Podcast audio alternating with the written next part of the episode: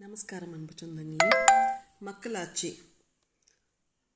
மக்களாட்சி என்பது சுதந்திரமான தேர்தல் முறைப்படி உயர் அதிகாரம் பெற்ற மக்கள் தேர்ந்தெடுக்கும் அரசாங்கம் இதில் மக்கள் அல்லது அவர்களுடைய பிரதிநிதிகள் ஆட்சி அதிகாரம் பெற்றிருப்பார்கள் ஏப்ரஹாம் லிங்கன் மக்களாட்சி என்பது மக்களால் மக்களுக்காக தேர்ந்தெடுக்கப்பட்டு மக்களால் ஆளப்படும் அரசாங்கமாகும் என கூறுகிறார். பெரும்பாலான விளக்கங்கள் நாம் பின்பற்றும் முறைகள் மற்றும் நிறுவனங்கள் பற்றியவைகளாக இருக்கின்றன. எத்தனை வகை மக்களாட்சிகள் இருக்கிறனவோ அத்தனை வகை விளைவுகள் தாக்கங்கள் இருக்கின்றன. மக்கள் விருப்பத்திற்கிணங்க நடைபெறும் ஒரு அரசாங்கம். உயர் அதிகாரம் கொண்ட மக்களது அரசாங்க முறை.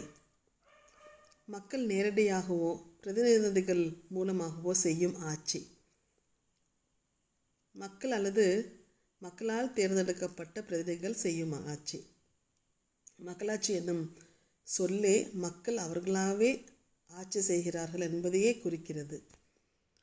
மக்களாட்சி என்பது ஆட்சியாளர்களை அவ்வப்போது மாற்றி மக்கள் தந்துள்ள உரிமை அடிப்படையில் தான் ஆட்சியாளர்கள் ஆட்சி செய்கிறார்கள் என்பதும் அவர்களை அமைதியான முறையில் மாற்ற உரிமை பெற்றிருக்கிறார்கள் என்பதாகும்.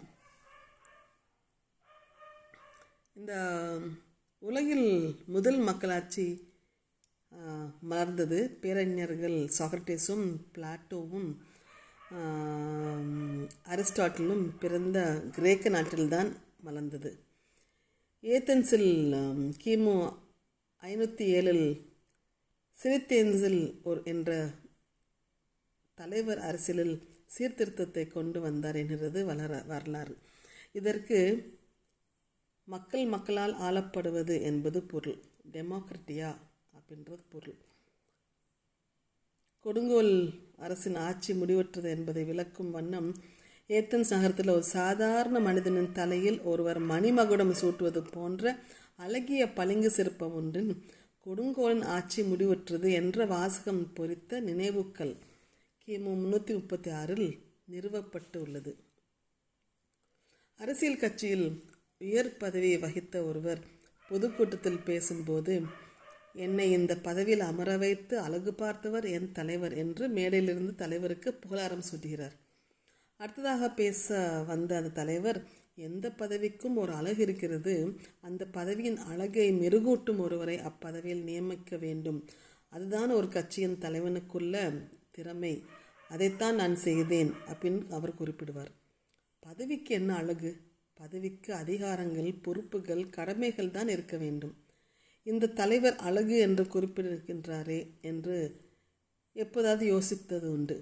ராபர்ட் டால் என்ற அரசியல் அறிவியாளர் மக்களாட்சியின் அழகு என்று தன்னுடைய கட்டுரைகளில் அடிக்கடி குறிப்பிடுவதை படித்துவிட்டு அதன் மூலத்திற்கு செல்ல வேண்டும் என்ற அவன் மக்களாட்சியின் வரலாற்றை படிக்க ஆரம்பித்தபோது அந்த வரலாற்றை படிக்கும்போது நான் மக்களாட்சியை நிலைநாட்ட மானுடம் எவ்வளோ பெரிய விலை கொடுத்துள்ளது என்பது தெரிந்தது.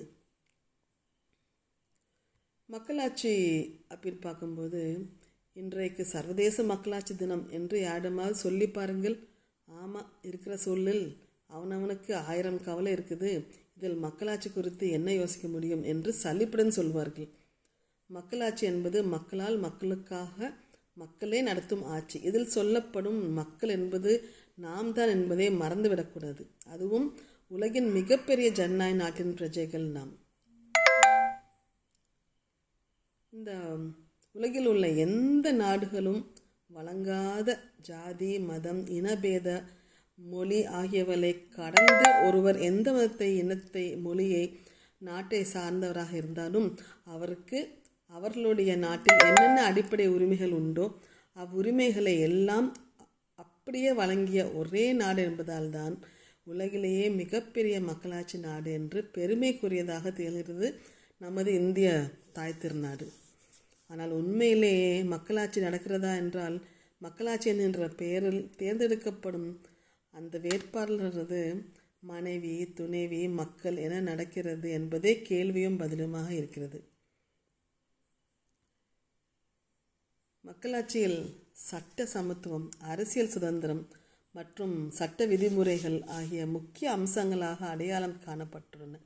இந்த நியமங்கள் எல்லா தகுதியுள்ள குடிமக்களுக்கு சட்டத்திற்கு முன் சமமாக இருப்பதுடன் சட்டப்பூர்வ செயல்முறைகளுக்கு சமமான அணுகுகளை கொண்டிருக்க வேண்டும் என்பதுதான் மக்களாட்சி.